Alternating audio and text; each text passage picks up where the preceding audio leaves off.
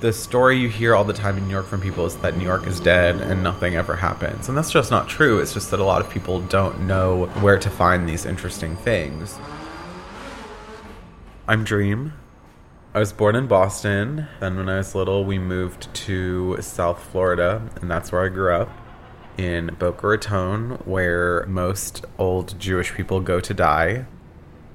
I think every weird kid grows up with the dream of, like, being in New York City, and so I just made it happen, because I knew I couldn't stay in Florida, and I knew I didn't really want to be anywhere else but here. I mean, I've been partying in New York for years. After college, my best friend Paul Leopold, we grew up together. We went to middle school and high school together. He had gone to school in Boston. He moved here after college, and we were both in very similar situations where, like, we had predominantly straight groups of friends and this desire to explore queerness. So we started going to parties to experience what it meant to be queer, and seeing that there was this whole underground. And it was, you know, sort of fortuitous timing, because it was pretty much like at the time when the underground Brooklyn scene that exists now was, like, just starting to form. So the Culture War really started as a web platform. The idea being that, like, it would be a place where we could connect all of these different things that we were interested in, you know, like art, music, film, nightlife, and make it accessible on the internet for people who, like, didn't know how to find it. To this day, we put out a newsletter every week called The Week, which is basically, like, everything we know about compiled into one place. Any night of the week, there are, like, five amazing queer things happening, whether they're dance parties or performances or gallery shows or readings or, like, protests or whatever they are.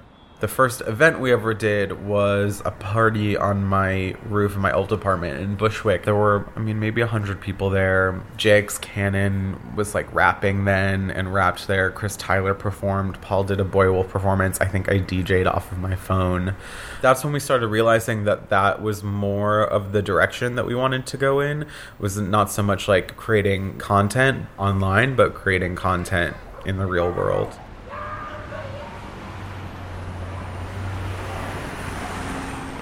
As we've grown into really an event production company, the bigger part of our mission is creating these temporary spaces to create, like, a little pocket that exists outside the world that people can escape into and sort of, like, see what a more perfect queer world could be like.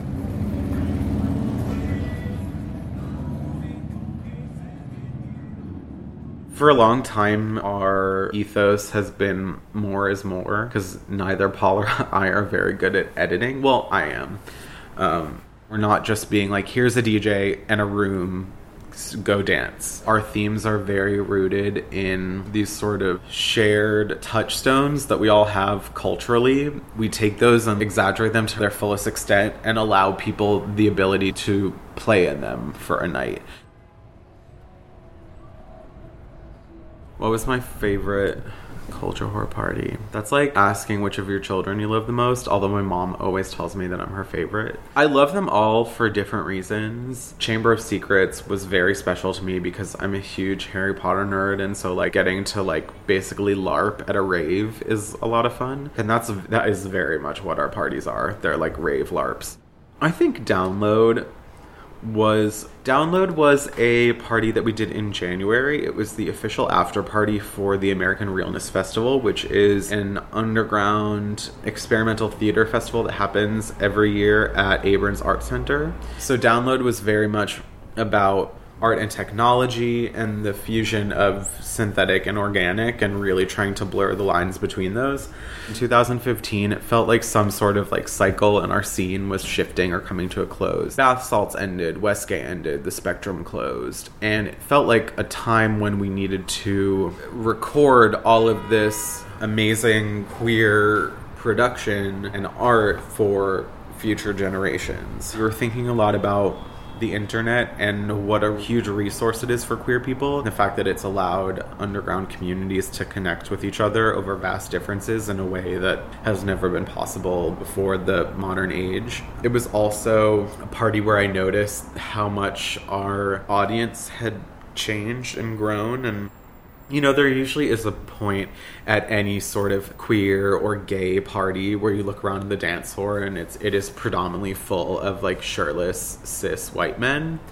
And that, like, never happened at Download. At maybe, like, six a.m., I was kind of looking for them, and I saw, like, one group of them who were all, you know, they were all only dancing and talking with each other, and they looked like they were having fun, but for the most part, the crowd was women and trans people and people of color and people who identify in, in a, a myriad of ways who were really inhabiting a space that they really felt was theirs, because it was theirs, because we, we made it for them.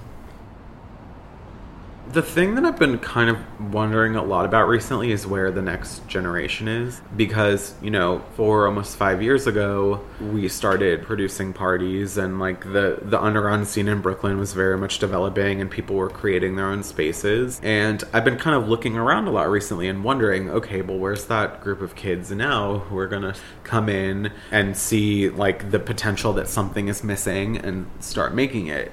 And I don't think I really see them yet. I kind of hope that the future of nightlife is more um, parties that structurally are comprised of women and trans people and people of color. Most of the people who have the time and resources to produce nightlife are white cis people, and especially white cis men.